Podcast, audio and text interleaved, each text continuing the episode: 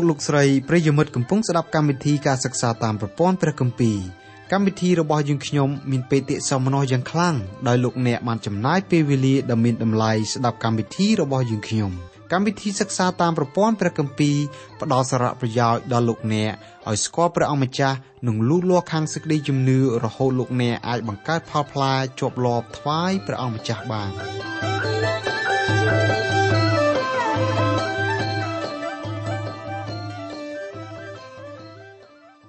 ចាអស់លោកលោកស្រីនិងមនៈស្ដាប់ជាទីមេត្រី នៅថ្ងៃនេះសូមលោកអ្នកបើកទៅកាន់ព្រះគម្ពីរម៉ាឡាគីជំពូក1ពីខ3ដល់ខ8ការថ្វាយបង្គំចំពោះព្រះជាម្ចាស់សប្តាហ៍ជាបញ្ហាក្រុមជំនុំកំពុងប្រវាយប្រតបជាមួយនឹងព្រះបន្ទូលបង្គាប់របស់ព្រះជាម្ចាស់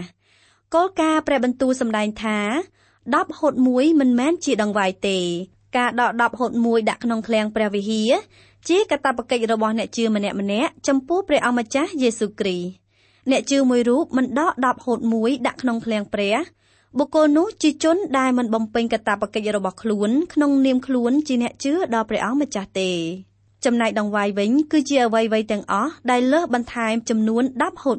1សេចក្តីបង្គាប់នេះហាក់មិនកាន់ជ្រួតជ្រាបដល់ចិត្តរបស់ក្រុមជំនុំឡាយក្នុងពេលបច្ចុប្បន្ន តើព្រះជាម្ចាស់មានប្រតិយដូចម្តេចដែរចំពោះអត្តចរិតរបស់រាជព្រះអង្គស្ដីពីដំណើរនេះហារ៉ាម៉ាឡាគីបើកសម្ដែងពីទឹកប្រតិយព្រះអង្គពីបញ្ហានេះឲ្យយើងបានជ្រាបច្បាស់តើអ្នកត្រៀមចិត្តនឹងទទួលហើយឬនៅចាដើម្បីបញ្ជាក់សេចក្តីក្នុងមេរៀនរបស់យើងនាងខ្ញុំសូមអញ្ជើញលោកអ្នកស្ដាប់ការបកស្រាយពីកម្មវិធីរបស់យើងនៅថ្ងៃនេះដូចតទៅព្រះគម្ពីរម៉ាឡាគីចំពុក1ខ3ដល់ខ8 នៅពេលនេះយើងកំពុងតែពិចារណាអំពីសេចក្តីនៃវគ្គមួយនៅក្នុងនោះព្រះអង្គម្ចាស់ព្រះយេហូវ៉ាមានបន្ទូលបញ្ជាក់ចំពោះសាសអ៊ីស្រាអែលថាអញបានស្រឡាញ់ឯងរាល់គ្នាកន្លងមកព្រះជាម្ចាស់ពិតជាស្រឡាញ់សាសអ៊ីស្រាអែលក៏ដូចជាទ្រង់ស្រឡាញ់មនុស្សលោកគ្រប់គ្រប់គ្នាមែនដោយសារមានអំពើបាបនៅក្នុងចិត្តរៀងរៀងខ្លួនមនុស្សលោកមើលមិនឃើញអំពីសេចក្តីស្រឡាញ់របស់ព្រះជាម្ចាស់ព្រះជាម្ចាស់ពិតជាស្រឡាញ់សាសអ៊ីស្រាអែលក៏ដូចជាស្រឡាញ់មនុស្សលោកថ្មីត្បិតមនុស្សលោកពិបាកមើលឃើញ នៅសេចក្តីស្រឡាញ់របស់ទ្រង់ជាយ៉ាងណាក៏ដោយរីឯសាសអ៊ីស្រាអែលក៏ដូចគ្នាដែរនៅពេលដែលគេឮព្រះបន្ទូលដែលសម្ដែងថាអញបានស្រឡាញ់ឯងរាល់គ្នាសាសអ៊ីស្រាអែលឆ្លើយតបចំពោះព្រះជាម្ចាស់ដោយកិរិយាមិនជឿពេលនេះព្រះជាម្ចាស់បានត្រៀមព្រះតីជាស្រេចហើយដើម្បីបញ្ជាក់ផតាងឲ្យច្បាស់ថាព្រះអង្គពិតជាស្រឡាញ់សាសអ៊ីស្រាអែលមែនព្រះអង្គមានបន្ទូលឆ្លើយតបចំពោះប្រតិកម្មរបស់សាសអ៊ីស្រាអែលដោយសារកិរិយាមិនជឿរបស់គេថា ឯអេសាវតើមិនមែនជាបងរបស់យ៉ាកុបទេឬអីទោះបីយ៉ាងនោះគង់តែអញបានស្រឡាញ់យ៉ាកុបតែចំណែកអេសាវនោះអញបានស្អប់វិញ ហើយបានធ្វើឲ្យស្រុកភ្នំរបស់គេបានស្ងាត់ជ្រាបក៏ឲ្យមរតករបស់គេដល់ពួកស្វាននៅទីរហោស្ថានឃ្លានេះគឺជាព្រះបន្ទូលដ៏ធ្ងន់របស់ព្រះជាម្ចាស់តាក់ទងនឹងដំណើររបស់លោកអេសាវលោកគឺជាបងប្រុសបង្កើតពោះមួយជាមួយនឹងលោកយ៉ាកុប សាសអ៊ីស្រាអែលមានការសង្ស័យចំពោះព្រះបន្ទូលរបស់ព្រះជាម្ចាស់នៅពេលដែលព្រះអង្គមានបន្ទូលថាអញបានស្រឡាញ់ឯងរាល់គ្នាគេមិនជឿថាព្រះជាម្ចាស់ទ្រង់ស្រឡាញ់គេពិតប្រាកដទេព្រះអង្គឆ្លើយតបនឹងសេចក្តីមន្ទិលសង្ស័យរបស់សាសអ៊ីស្រាអែលដោយលើកយកដើមកំណើតរបស់នគរនេះមកគូបញ្ជាក់លោកយ៉ាកុបហើយនិងលោកអេសាវគឺជាកូនភ្លោះលោកទាំងពីរគឺជាបងប្អូនបង្កើតដែលប្រសូតចេញមកពីអតោតែមួយ ប៉ុន្តែព្រះជាម្ចាស់ទតឃើញនៅភាពខុសគ្នារវាងអនាគតនៃបុគ្គលទាំងពីរនាក់នេះគឺតាំងពីបុគ្គលទាំងពីរចាប់ទុំនៅក្នុងផ្ទៃមេដាមកម្លេះព្រះគម្ពីរលោកុបាទចំពូក25ខ22និងខ23បានចែងបញ្ជាក់ពីដំណើរនេះថាឯកូនក្នុងផ្ទៃនាងវាប្រធាក់គ្នា នាងក៏និយាយថាបើដូច្នេះតើនឹងកើតមានជាដូចម្ដេចទៅ រួចនាងទៅទូលសួរដល់ព្រះយេហូវ៉ាព្រះយេហូវ៉ាទ្រង់មានបន្ទូលប្រាប់នាងថា មាននគរពីរនៅក្នុងផ្ទៃឯងគឺនឹងមានសះពីរចេញពីពោះឯងមកសះមួយនឹងបានខ្លាំងជាងសះមួយគឺកូនច្បងនឹងត្រូវបំរើប្អូនទោះព្រះជាម្ចាស់ជ្រាបអំពីវាសនាអនាគតរបស់បុគ្គលទាំងពីរបែបនេះក៏ដោយក៏ព្រះជាម្ចាស់រងចាំអស់រយៈពេល1500ឆ្នាំទើបព្រះអង្គសម្ដែងព្រះបន្ទូលចេញពីព្រះអោសរបស់ទ្រង់ផ្ទាល់ថា គង់តែអញបានស្រឡាញ់យ៉ាកុបតែចំណែកអេសាវនោះអញបានស្អប់វិញព្រះបន្ទូលរបស់ព្រះជាម្ចាស់ដែលទ្រង់ទៅនឹងថ្លែងនៅក្នុងឃ្លាដែលយើងបានអានអំបញ្ញមិញបង្កឲ្យមាននៅបញ្ហាចម្រូងចម្រាសហេតុអីបានជាព្រះជាម្ចាស់មានបន្ទូលថាព្រះអង្គស្រឡាញ់យ៉ាកុបតែទ្រង់ស្អប់លោកអេសាវសិស្សសាលាព្រះគម្ពីរមួយរូបបានដណ្ដឹងសួរនៅសំណួរនេះដល់បណ្ឌិត Griffin Thomas ថាលោកសាស្ត្រាចារ្យខ្ញុំមិនយល់ទាល់តែសោះថាហេតុអីបានជាព្រះជាម្ចាស់មានបន្ទូលថា ទ្រង់ស្អប់លោកអេសាវបណ្ឌិត Thomas ឆ្លើយថាខ្ញុំក៏មិនយល់ពីដំណើរនេះដែរមិនតែប៉ុណ្ណោះបណ្ឌិត Thomas បន្ថែមចម្លើយរបស់លោកទៀតថាឯចម្ងល់របស់ខ្ញុំគឺហេតុអ្វីបានជាព្រះជាម្ចាស់ទ្រង់មានបន្ទូលថាព្រះអង្គស្រឡាញ់លោកយ៉ាកុបត្បិតមួយជីវិតរស់នៅរបស់លោកយ៉ាកុបគឺលោកប្រព្រឹត្តនៅកិរិយាមិនសូវខុសពីលោកអេសាវប៉ុន្មានទេអស់លោកអ្នកបងប្អូនហើយបញ្ហាដែលយើងជួបប្រទះសប្តាហ៍គឺយើងមិនដឹងថាហេតុអី បានជាព្រះស្រឡាញ់សាសអ៊ីស្រាអែលត្បិតសាសនេះប្រព្រឹត្តអំពើមិនគួរគប្បីនៅចំពោះព្រះនេតរបស់ព្រះជាម្ចាស់មិនខុសពីសាសដតីទាំងប៉ុន្មានដែរទេដើម្បីឆ្លើយនឹងសំណួរនេះយើងត្រូវយល់ពីដំណើររឿងនេះឲ្យបានច្បាស់ព្រះជាម្ចាស់មិនដែលបញ្ចេញសំនៀងណាមួយឲ្យយើងដឹងតាក់ទងនឹងដំណើររបស់លោកយ៉ាកុបហើយនឹងលោកអេសាវទាល់តែពូជពងរបស់អ្នកទាំងពីរคล้ายត្រឡប់ទៅជានគរពីរដាច់ដោយឡែកពីគ្នា បន្ទាប់ពីពូជពងរបស់លោកទាំងពីរសាយកូនពូនជាចៅคล้ายទៅជានគរពីរទើបយើងអាចធ្វើការវិនិច្ឆ័យបានថាព្រះជាម្ចាស់ជ្រាបយ៉ាងច្បាស់ពីសន្តានចិត្តរបស់លោកយ៉ាកុបកាយវិការសម្ដីសម្ដៅនិងកិរិយាប្រព្រឹត្តរបស់លោកយ៉ាកុបមើលពីខាងក្រៅគឺលោកឥតមានអ្វីខុសប្លែកពីលោកអេសាវប៉ុន្មានទេប៉ុន្តែចំណែកនៅក្នុងដួងចិត្តរបស់លោកវិញលោកមានសន្តានចិត្តបើកចំហសម្រាប់ព្រះជាម្ចាស់ឲ្យទ្រង់ដឹកនាំលោក ចំណែកឯលោកអេសាវវិញក្នុងចិត្តរបស់បុគ្គលនេះឥតមានកូនចិត្តអ្វីដ៏តូចមួយដែលចង់ឲ្យព្រះជាម្ចាស់ដឹកនាំគាត់តលតែសោះលោកអេសាបញ្ជាក់យ៉ាងច្បាស់ពីសន្តានចិត្តរបស់លោកទាំងក្នុងកិរិយាប្រព្រឹត្តសម្បកក្រៅទាំងក្នុងកិរិយាប្រព្រឹត្តដែលផុសឡើងចេញពីក្នុងដួងចិត្តអស់រយៈពេល1500ឆ្នាំក្រោយមកទៀតព្រះជាម្ចាស់មានបន្ទូលឲ្យអ្នកសំណប់របស់ទ្រង់មួយរូបនាមហោរ៉ាម៉ាឡាគីបានដឹងពីដំណើរនោះ ព្រះអង្គជ្រាបច្បាស់អំពីទឹកចិត្តរបស់លោកអេសាវនិងទឹកចិត្តរបស់លោកយ៉ាកុបរួចមកហើយតែព្រះអង្គមិនមានបន្ទូលភ្លាមភ្លាមទេព្រះអង្គទុកឲ្យសកម្មភាពនៅក្នុងចិត្តរបស់បុគ្គលទាំងពីរទុំហើយជ្រុះដោយឯកឯងដោយមិនចាំបាច់អង្រួនលោកអេសាវមានកូនពូនជាចៅច្រើនឡើងច្រើនឡើងคล้ายទៅជានគរមួយហៅថានគរអេដាមចំណែកឯលោកយ៉ាកុបមានកូនពូនជាចៅច្រើនឡើងច្រើនឡើងคล้ายទៅជានគរមួយហៅថានគរអ៊ីស្រាអែល ប្រជាពលរដ្ឋដែលរស់នៅនគរអេដាមប្រព្រឹត្តកិរិយាដូចលោកអេសាវជាឪពុករបស់ខ្លួនបេះដាក់តែម្ដងលោកអេសាវមានកិរិយាក្រអឺតក្រទមមើលងាយដល់សិទ្ធបងច្បងព្រមទាំងគ្មានកូនចិត្តអ្វីបន្តិចបន្តួចក្នុងការស្វែងរកព្រះជាម្ចាស់សោះប្រជាពលរដ្ឋសាយអាដាមគឺមានចិត្តដូចលោកអេសាវបេះយុទ្ធដាក់ចំណែកឯពលរដ្ឋអ៊ីស្រាអែលមានសន្តានចិត្តដូចលោកយ៉ាកុបដែលជាឯកកោរបស់ពួកគេ នៅក្នុងចំណោមប្រជាពលរដ្ឋអ៊ីស្រាអែលមានមនុស្សព្រមប្រគល់ចិត្តរបស់ខ្លួនស្វែងរកព្រះជាម្ចាស់អញ្ចឹងហើយបានជា1500ឆ្នាំក្រោយមកទៀតទើបព្រះជាម្ចាស់ទ្រង់បង្ហើបព្រះតីព្រះអង្គឲ្យហោរាម៉ាឡាគីកត់ត្រាទុកនៅព្រះបន្ទូលរបស់ព្រះអង្គដែលសម្ដែងថាឯអេសាវតើមិនមែនជាបងរបស់យ៉ាកុបទេឬអីទោះបីយ៉ាងនោះគង់តែអញបានស្រឡាញ់យ៉ាកុបតែចំណែកអេសាវនោះអញបានស្អប់វិញ ហេតុការខាងលើគឺជាហេតុការដែលយើងអាចយកមកអនុវត្តនៅក្នុងជីវិតដែលយើងកំពុងតែរស់នៅសប្តាហ៍ថ្ងៃមនុស្សលោកគ្រប់រូបជាពិសេសគ្រីស្ទបរិស័ទដែលស្ទើរតែលងស្លាប់ក្នុងទឹកនៃសេចក្តីស្រឡាញ់របស់ព្រះជាម្ចាស់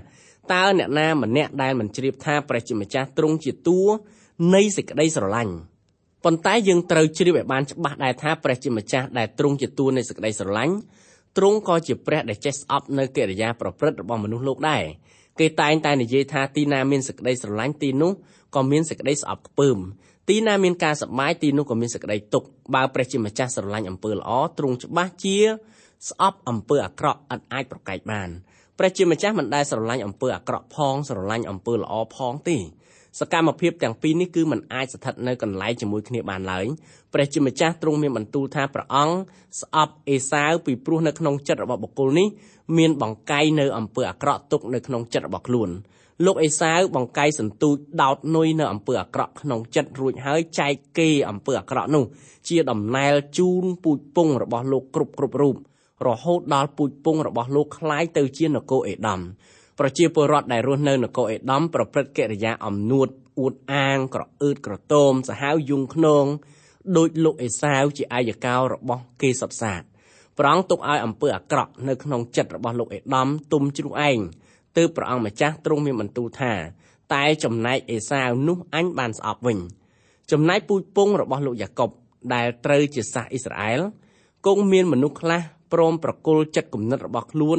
ថ្វាយព្រះជាម្ចាស់គ្រប់គ្រងព្រះជាម្ចាស់ទុកពេលវេលាអស់រយៈពេលចំនួន1500ឆ្នាំដើម្បីបង្ហាញនៅភ័ស្តុតាងថាព្រះអង្គពិតជាស្រឡាញ់យ៉ាកុបតែស្អប់លោកអេសាវនៅក្នុងព្រះគម្ពីរម៉ាឡាគីជំពូក1ខ4និងខ5ហើយទោះបើពួកអេដាមគេពោលថាយើងត្រូវបំផ្លាញហើយតែយើងនឹងវិលទៅសង់កន្លែងខូចបង់ឡើងវិញ គង់តែព្រះយេហូវ៉ានៃពួកពលបរិវារទ្រង់មានបន្ទូលដូច្នេះថាគេនឹងសង់ឡើងវិញតែអញនឹងរំលំចោះទៀតនោះមនុស្សនឹងហៅគេថាជាព្រំស្រុកនៃសេចក្តីអាក្រក់ហើយថាជាសះដែលព្រះយេហូវ៉ាទ្រង់មានសេចក្តីខ្នាន់ខ្នាញ់ចំពោះគេជាដរាបភ្នែកឯងរាល់គ្នានឹងឃើញដែរហើយឯងនឹងពោលថាសូមឲ្យព្រះយេហូវ៉ាបានដំកើងឡើង ក្រៅពីព្រំស្រុកអ៊ីស្រាអែលទៅទៀត ឃ្លាខាងលើព្រះជាម្ចាស់ចង់មានបន្ទូលទៅកាន់សាសអ៊ីស្រាអែលថាសកម្មភាពទាំងបានមានដែលទ្រង់បានប្រព្រឹត្តចំពោះនគរអ៊ីស្រាអែលនិងនគរអេដាមគឺមានឫសគល់មកពីពាក្យទ្រង់មានបន្ទូលពីមុនរួចមកហើយថាគង់តែអញបានស្រឡាញ់យ៉ាកុបតែចំណែកអេសាវនោះអញបានស្អប់វិញបន្ទាប់ពីព្រះជាម្ចាស់ទ្រង់ធ្វើកិច្ចជំនុំជម្រះដល់សាយដាមនគរនេះមិនដែលកើតមានជានគរឡើងវិញនៅលើផែនទីសកលលោកទេ សប្តាហ៍ថ្ងៃនេះគ្មាននគរអេដាមនៅលើផែនទីយើងនេះទេព្រះអង្គធ្វើការជំនុំជម្រះសាយដាមជាកិច្ចបញ្ជាក់ថាព្រះអង្គពិតជាស្អប់លោកអេសាវមែន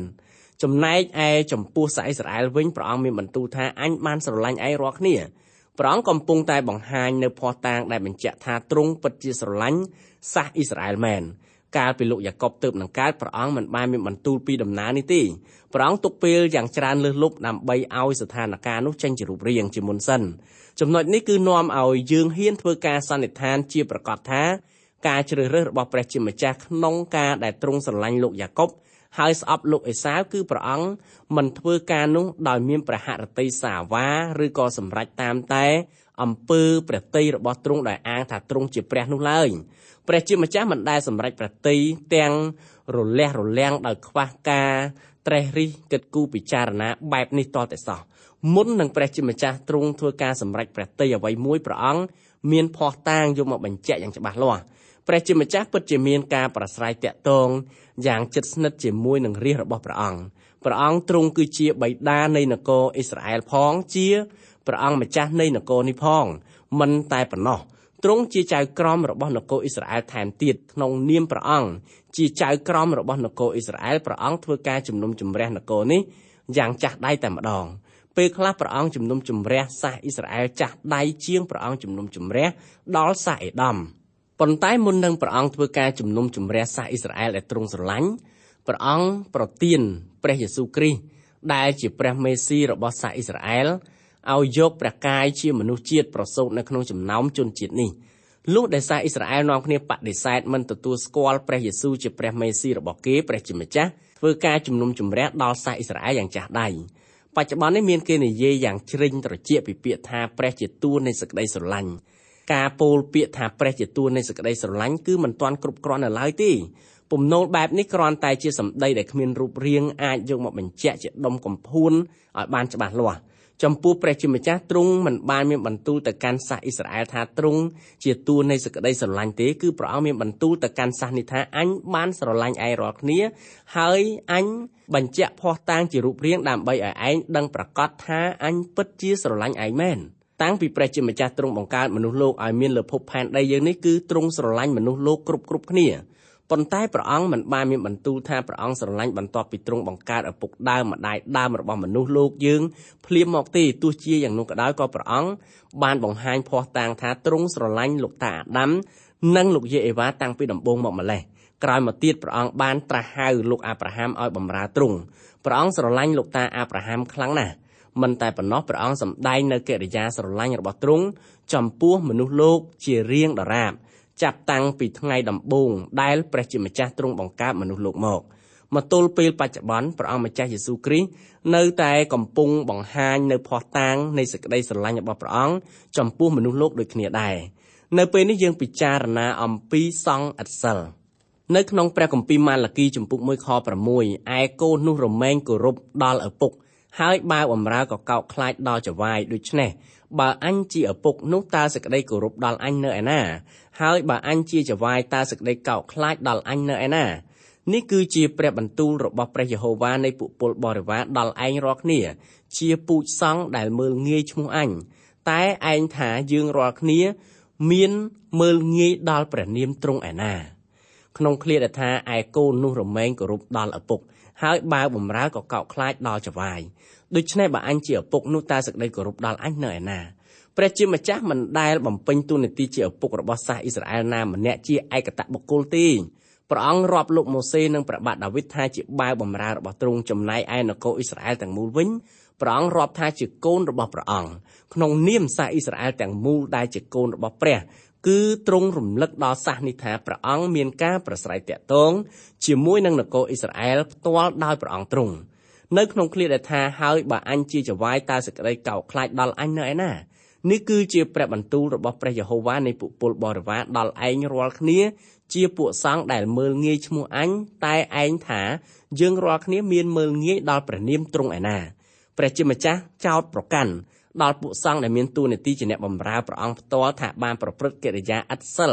ពីព្រោះសង្ឃទាំងនោះមើលងាយព្រះនាមរបស់ព្រះពេលដែលពួកសង្ឃឥតសិលទាំងនោះឮព្រះបន្ទូលរបស់ព្រះជាម្ចាស់ចោទប្រកាន់ដល់គេគេមានការអាក់អន់ចិត្តខ្លាំងណាស់ជាមួយនឹងព្រះគេក៏នាំគ្នាបើកសន្និបាតរួចហើយចេញសេចក្តីថ្លែងការរួមថាតាំងនាមពួកទូតបង្គំយើងខ្ញុំជាសង្ឃគ្រប់គ្រប់រូបសូមចេញសេចក្តីថ្លែងការរួមទាស់នឹងព្រះបន្ទូលរបស់ព្រះយើងខ្ញុំបម្រើព្រះអង្គដោយទឹកចិត្តស្មោះសរមួយថ្ងៃមួយថ្ងៃខំបម្រើទ្រង់បែកញើសហូរញើសនៅថ្ងៃឧបោសថយើងបានធ្វើតាមក្បួនតាមតម្រានានាសូមបីតែក្បៀសមួយ ក៏មិនអោយរំលងផងលើសពីនោះទៅទៀតយើងខ្ញុំជាសសរទ្រូងសម្រាប់នគរអ៊ីស្រាអែលទាំងមូលពួកយើងខ្ញុំទាំងអស់គ្នាមិនយល់ស្របចំពោះព្រះបន្ទូលចោលប្រកាន់របស់ព្រះជាម្ចាស់ដែលទ្រង់មានបន្ទូលថាពួកសង្ឃយើងខ្ញុំបានមើលងាយឈ្មោះទ្រង់សូមទ្រង់បញ្ជាក់មកឲ្យច្បាស់មើលថាតើពួកទូលបង្គំយើងខ្ញុំមើលងាយព្រះអង្គពីកាលណាតើព្រះមានភ័ស្តុតាងបញ្ជាក់ថាយើងខ្ញុំពិតជាសង្ឃឥតសិលមែនទេ ពួកសង្ឃមិនបានយល់ថាគេបានប្រព្រឹត្តជាអំពើឥតសិលទេចំណែកឯព្រះជាម្ចាស់វិញទ្រង់តតឃើញច្បាស់ពីពួកសង្ឃទាំងនោះថាបានប្រព្រឹត្តនៅកិរិយាមើលងាយដល់ទ្រង់ការមើលងាយព្រះនាមព្រះជាម្ចាស់ពីសំណាក់ពួកសង្ឃធ្វើឲ្យពួកសង្ឃคล้ายទៅជាសង្ឃឥតសិលចំណែកឯការគោរពប្រតិបត្តិដល់ឪពុកម្ដាយវិញគឺព្រះជាម្ចាស់តម្រូវឲ្យរាជអ៊ីស្រាអែលក៏ដូចជាមនុស្សជាតិផងទាំងពួងគ្រប់នគរត្រូវគោរពប្រតិបត្តិដល់ឪពុកម្ដាយរៀងៗខ្លួន កាលសាសអ៊ីស្រាអែលទៅនឹងមានគ្នាតិចសម័យមុនមនុស្សលោក គឺរាប់ថាខ្លួនមានអរិយធម៌ខ្ពង់ខ្ពស់ហើយសាសអ៊ីស្រាអែលគឺគេគោរពឪពុកម្ដាយរបស់គេណាស់ត្បិតគេមានការកោតខ្លាចដល់ព្រះបន្ទូលរបស់ព្រះបន្ទាប់ពីសាសអ៊ីស្រាអែលចូលរួមជាមួយសង្គមមនុស្សដែលគេប្រកាសថាមានអរិយធម៌ខ្ពង់ខ្ពស់គឺគេលែងគោរពប្រតិបត្តិដល់ឪពុកម្ដាយដោយសាសដតីដែរអញ្ចឹងហើយទើបព្រះជាម្ចាស់ដណ្ដឹងសួរដល់សាសអ៊ីស្រាអែលថាដូច្នេះបើអញជាឪពុកនោះតើសេចក្តីគោរពដល់អញនៅឯណាសាសអ៊ីស្រាអែលមិនគោរពប្រតិបត្តិដល់ឪពុកម្ដាយរបស់ខ្លួនមិនមែនដោយសារឪពុកម្ដាយកាន់ច្បាប់ចាស់បុរាណជ្រុលហួសហេតុពេកទេសាសនេះមិនគោរពប្រតិបត្តិដល់ឪពុកម្ដាយរបស់ខ្លួន ពីព្រោះគេមានចិត្តអួតអាងក្រអឺតក្រទមហើយជាអ្នកដែលប្រកាន់ទស្សនៈខ្លួនទីពឹងខ្លួនខុសទំនងសាសអ៊ីស្រាអែលខ្លាយទៅជាបុគ្គលម្នាក់ឥតមានគ្រូអាចារ្យណាប្រដៅពួកគេបានទេ កម្មវិធីរបស់យើងយល់ថាមនុស្សសម័យឥឡូវប្រព្រឹត្តកិរិយាមិនខុសពីសាសអ៊ីស្រាអែលប៉ុន្មានឡើយពួកជនវ័យក្មេងមួយចំនួនក៏ដូចជាពួកចាស់ចាស់មួយចំនួនសប្តាហ៍ភាកច្រើនពួកជនវ័យក្មេងមួយចំនួនក៏ដូចជាចាស់ចាស់មួយចំនួនគឺប្រព្រឹត្តកិរិយាដូចជាពាក្យទំនាមមួយដែលគេតែងតែលើកថាគ្មានគ្រូអាចារ្យណាប្រដៅព្រះអង្គបានឡើយគេហាមាត់ឡើងនិយាយថាគ្មានអ្នកណាស្ដាប់គេចុះតើគេវិញបានស្ដាប់អ្នកដតីដែរឬក៏អត់ កិរិយាថ្មិលល្មើសបែបនេះមិនមែនកើតឡើងតែក្នុងចំណោមពួកសាមញ្ញជននៅក្នុងចំណោមសាសអ៊ីស្រាអែលទេសូម្បីតែនៅក្នុងចំណោមសង្ឃនៃសាសអ៊ីស្រាអែលក៏គេប្រព្រឹត្តកិរិយាឥតសិលដូចគ្នាដែរគ្រប់គ្នាឥតមានអ្នកណាម្នាក់ចង់ស្ដាប់ព្រះបន្ទូលរបស់ព្រះជាម្ចាស់តតែសោះអញ្ចឹងបានជាព្រះជាម្ចាស់មានបន្ទូលទៅកាន់ពួកអ៊ីស្រាអែលថាជាពួកសង្ឃដែលមើលងាយឈ្មោះអញព្រះបន្ទូលនេះធ្វើឲ្យពួកអ៊ីស្រាអែលមានការឈឺចាប់គេមិនចង់ឲ្យព្រះជាម្ចាស់បន្ថោបបន្ទាបគេដល់ថ្នាក់នេះនោះទេ គេយល់ថាទោះបីគេប្រព្រឹត្តជាអំពើអសិលធម៌យ៉ាងដូច្នោះក៏ដោយក៏ព្រះជាម្ចាស់គ្មានផ្លូវជ្រើសរើសក្រៅពីប្រគល់សញ្ញាបត្រឲ្យគេថាគេជាមនុស្សល្អសូមលោកអ្នកធ្វើការពិចារណាអំពីអត្តចរិតរបស់បុគ្គលម្នាក់ដែលធ្វើចំពោះព្រះជាម្ចាស់ថ្ងៃមួយលោកអ្នកបានធ្វើដំណើរទៅដល់ទីក្រុងយេរូសាឡឹមថ្ងៃនោះត្រូវជាថ្ងៃឧបោសថសិលផងសាសអ៊ីស្រាអែលយ៉ាងច្រើនកកកនាំគ្នាធ្វើដំណើរមកព្រះវិហារដោយនាំយកដង្វាយមកថ្វាយរៀងរៀងខ្លួន លុះពេលគេធ្វើដំណើរទៅដល់ព្រះវិហារហើយគេនាំគ្នាសូត្រធម៌តាមច្បាប់ក្បួនខ្នាតចាស់បុរាណអត់មានខុសមកក្បៀសអីទេនៅក្នុងបរិវេណទីអារាមគេបង្ហាញចរិយាសុភាពរំទុំជាអ្នកដែលកាន់សាសនាមុតមមម្នាក់ម្នាក់សរសើរគ្នាទៅវិញទៅមកពីកិរិយាស្ដាប់បង្គាប់ដល់ព្រះជាម្ចាស់ពេលនោះលោកអ្នកច្បាស់ជាលន់មាត់ថាសាសអ៊ីស្រាអែលទាំងនេះពិតជាគោរពប្រតិបត្តិដល់ព្រះជាម្ចាស់មែនប៉ុន្តែការសន្និដ្ឋានរបស់លោកអ្នកពិតជាខុស នៅក្រោមសម្បកស្បែករបស់សាសអ៊ីស្រាអែលចិត្តរបស់គេដែលស្ថិតនៅឆ្ងាយពីព្រះជាម្ចាស់ដាច់កន្ទុយភ្នែកនៅក្នុងចិត្តរបស់សាសអ៊ីស្រាអែលគេនាំគ្នាមើលងាយព្រះនាមរបស់ព្រះជានិច្ចនៅក្នុងព្រះគម្ពីរម៉ាឡាគីចំពុក1ខ7គឺឯងរាល់គ្នាថ្វាយនំប៉័ងដែលមិនបរិសុទ្ធនៅលើអាសនៈរបស់អញ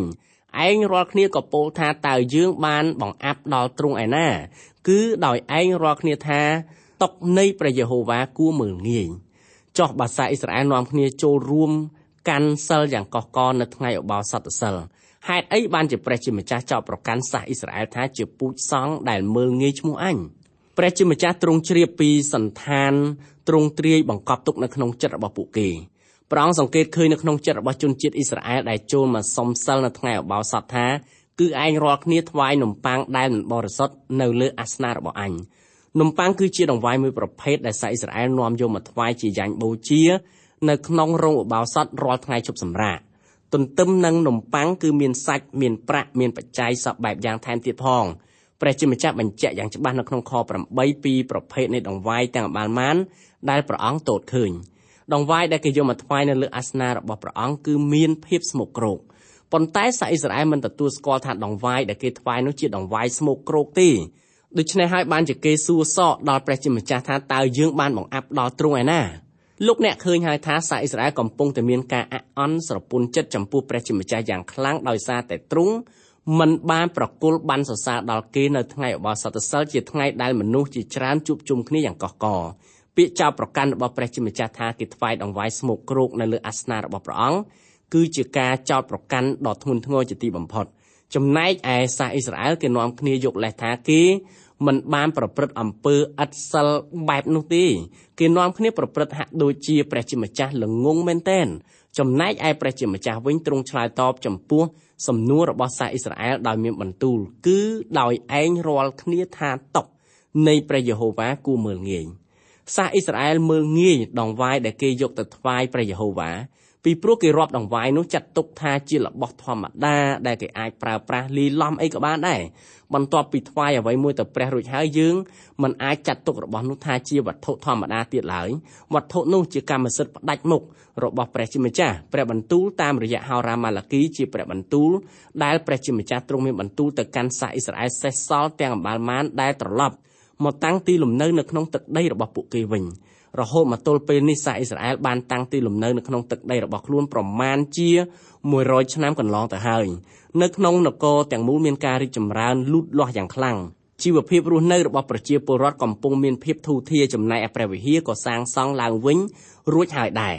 នៅក្នុងទីអារាមព្រះវិហារមានការកាន់តាមក្បួនខ្នាតប្រពៃណីបន្សល់ទុកពីចាស់បុរាណក៏ប៉ុន្តែចិត្តរបស់សាសអ៊ីស្រាអែលគឺស្ថិតនៅសែនឆ្ងាយពីព្រះជាម្ចាស់ដោយសារចិត្តគេស្ថិតនៅឆ្ងាយពីព្រះជាម្ចាស់ដូច្នេះហើយបានជាគេហ៊ានពោលប្រហើនតមាត់នឹងព្រះជាម្ចាស់យ៉ាងកក្លឿនឥតមានការកោតខ្លាច ដល់ព្រះអង្គសូមបីបន្តិចក៏មិនខ្លាចដល់ទ្រង់ផងឥឡូវនេះព្រះជាម្ចាស់មានបន្ទូលយ៉ាងខ្លាំងខ្លាំងបន្ថែមទៀតហើយបើព្រះបន្ទូលនេះធ្វើឲ្យលោកអ្នកសង្គាត្រជាសូមលោកអ្នកបិទវិទ្យុទៅព្រះបន្ទូលនេះច្បាស់ជាធ្វើឲ្យចិត្តរបស់លោកអ្នកមានការឈឺចាប់ជាពិតប្រាកដព្រះគម្ពីរម៉ាឡាគីចំពុក1ខ8ហើយកាលណាឯងរាល់គ្នាថ្វាយសัตว์ដែលខ្វាក់ជាយ៉ាញ់បូជានោះក៏មិនអាក្រក់ដែរឬហើយកាលណាឯងរាល់គ្នាថ្វាយសัตว์ខ្ញើចនិងសัตว์ដែលឈឺ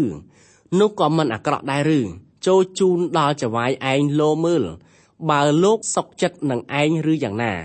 ឬបើលោកនឹងទទួលឯងឬទេក្នុងឃ្លាដែលថា ហើយកាលណាឯងរាល់គ្នាថ្វាយសัตว์ដែលខ្វាក់ជាយ៉ាញ់បូជា នោះក៏មិនអាក្រក់ដែរឬហើយកាលណាឯងរាល់គ្នាថ្វាយសัตว์ខ្ញើចនិងសัตว์ដែលឈឺនោះក៏មិនអាក្រក់ដែរឬ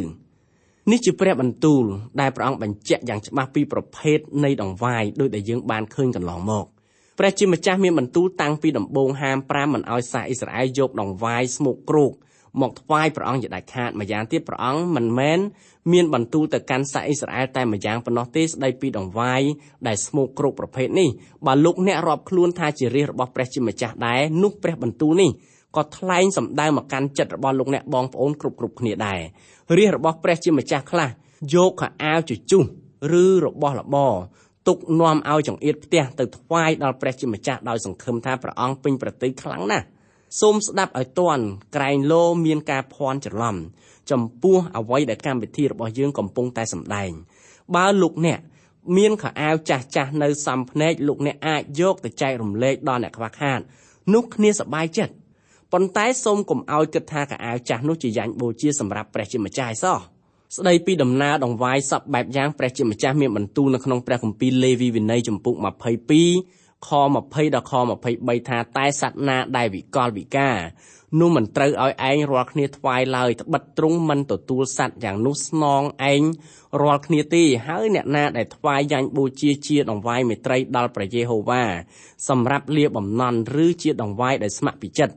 ទោះបាគោឬជៀមក្តីសัตว์នោះត្រូវតែពេញខ្នាតទើបទ្រង់ទទួលមិនត្រូវឲ្យមានវិកលវិការអ្វីឡើយឯសัตว์ដែលខ្វាក់បាក់ជើងកំបុតជើងឬកើតដំបៅអង្គែឬមានក្រមនោះមិនត្រូវថ្វាយដល់ព្រះយេហូវ៉ាឬថ្វាយជាដង្វាយដុតដល់ទ្រង់នៅលើអាសនៈឡើយដង្វាយគ្រប់ប្រភេទដែលត្រូវយកមកថ្វាយដល់ព្រះជាម្ចាស់ត្រូវតែជាដង្វាយល្អបំផុត ដង្វាយល្អបំផុតជារូបភាពនៃព្រះអង្គម្ចាស់យេស៊ូវគ្រីស្ទព្រះអង្គទ្រង់ជាកូនជាមឥតខ្ចោះសម្រាប់ថ្វាយចំពោះព្រះជាម្ចាស់ ជំនួសអំពើបាបរបស់មនុស្សលោកដូច្នេះដង្វាយវិកលវិការដង្វាយដង្កូវស៊ីដង្វាយមិនល្អរាប់ថាជាការថ្វាយដែលមើលងាយមើលថោកដល់ព្រះនាមដ៏ខ្ពង់ខ្ពស់របស់ព្រះអង្គម្ចាស់យេស៊ូវគ្រីស្ទព្រះអង្គបញ្ជាក់យ៉ាងច្បាស់បន្ថែមទៀតនៅក្នុងព្រះគម្ពីរចោទយកថាជំពូក15ខ21ថាបើសត្វនោះមានស្លាកស្នាមអ្វីគឺបើខ្ញើចឬខ្វាក់ឬមានខ្ចោះអាក្រក់ត្រង់ណាក្តី នោះមិនត្រូវឲ្យឯងថ្វាយជាយ៉ាញ់បូជាដល់ព្រះយេហូវ៉ាជាព្រះនៃឯងឡើយ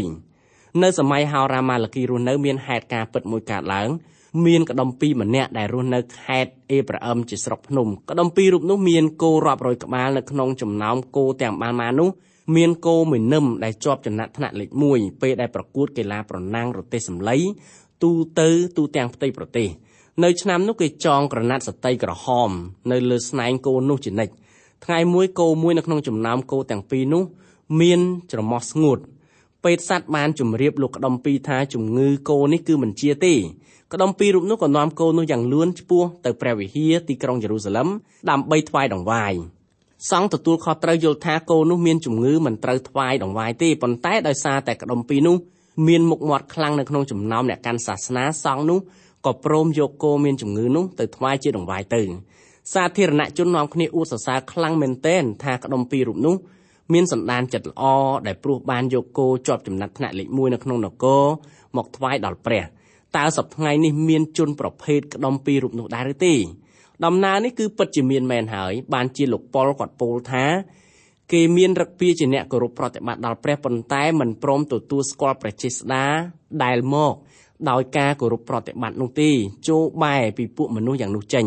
ព្រះគម្ពីរធីម៉ូថេខ្សែទី2ចំពុក3ខ5ជនដែលប្រកាន់នៅជំនឿសុបតែចិត្តគ្មានការប្រស្រ័យតាក់ទងជាប់ជាមួយនឹងព្រះតាមរយៈព្រះយេស៊ូវគ្រីស្ទលោកប៉ុលថាជាប្រភេទបុគ្គលគោរពព្រះជាម្ចាស់តែសម្បកក្រៅបុគ្គលនោះអត់មានទំនាក់ទំនងអ្វីផ្ទាល់ជាមួយព្រះតតែសោះបរោះកំណាញ់ស្វិតម្នាក់ទិញអាវមួយមើលទៅហាក់ដូចជាអាវធ្វើពីរោមសត្វភេ អ្នកផងទាំងពួងយល់ថាបរោះនោះស្រឡាញ់ប្រពន្ធខ្លាំងណាស់បានជាគាត់ទិញអាវរោមភេឲ្យប្រពន្ធគាត់ពាក់ថ្ងៃមួយភរិយារបស់គាត់ពាក់អាវនោះដើរជួបនឹងទន្សាយមួយវង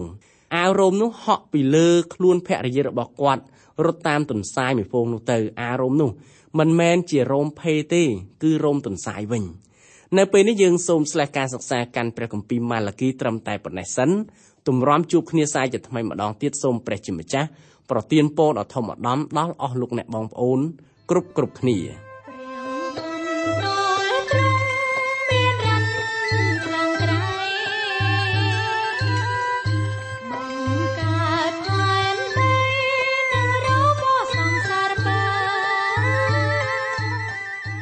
កម្មវិធីនេះផលិតឡើងដោយអង្គការ Transworld កម្ពុជាសហការជាមួយ Through the Bible Network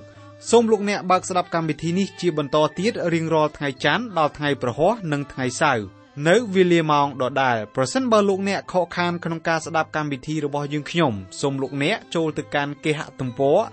www.ttb.twr.org ខ្មែរប្រសិនបើលោកអ្នកចង់រួមចំណែកផ្គត់ផ្គង់កម្មវិធីយើងខ្ញុំសូមតាក់ទងយើងខ្ញុំតាមរយៈប្រអប់សម្បត្តិលេខ 1143ភ្នំពេញកម្ពុជា លោកអ្នកអាចផ្ញើសារឬទូរស័ព្ទមកកាន់លេខ012 75 86និង74 Email address twrcambodia@twr.org សូមអរគុណសូមព្រះប្រទានពរ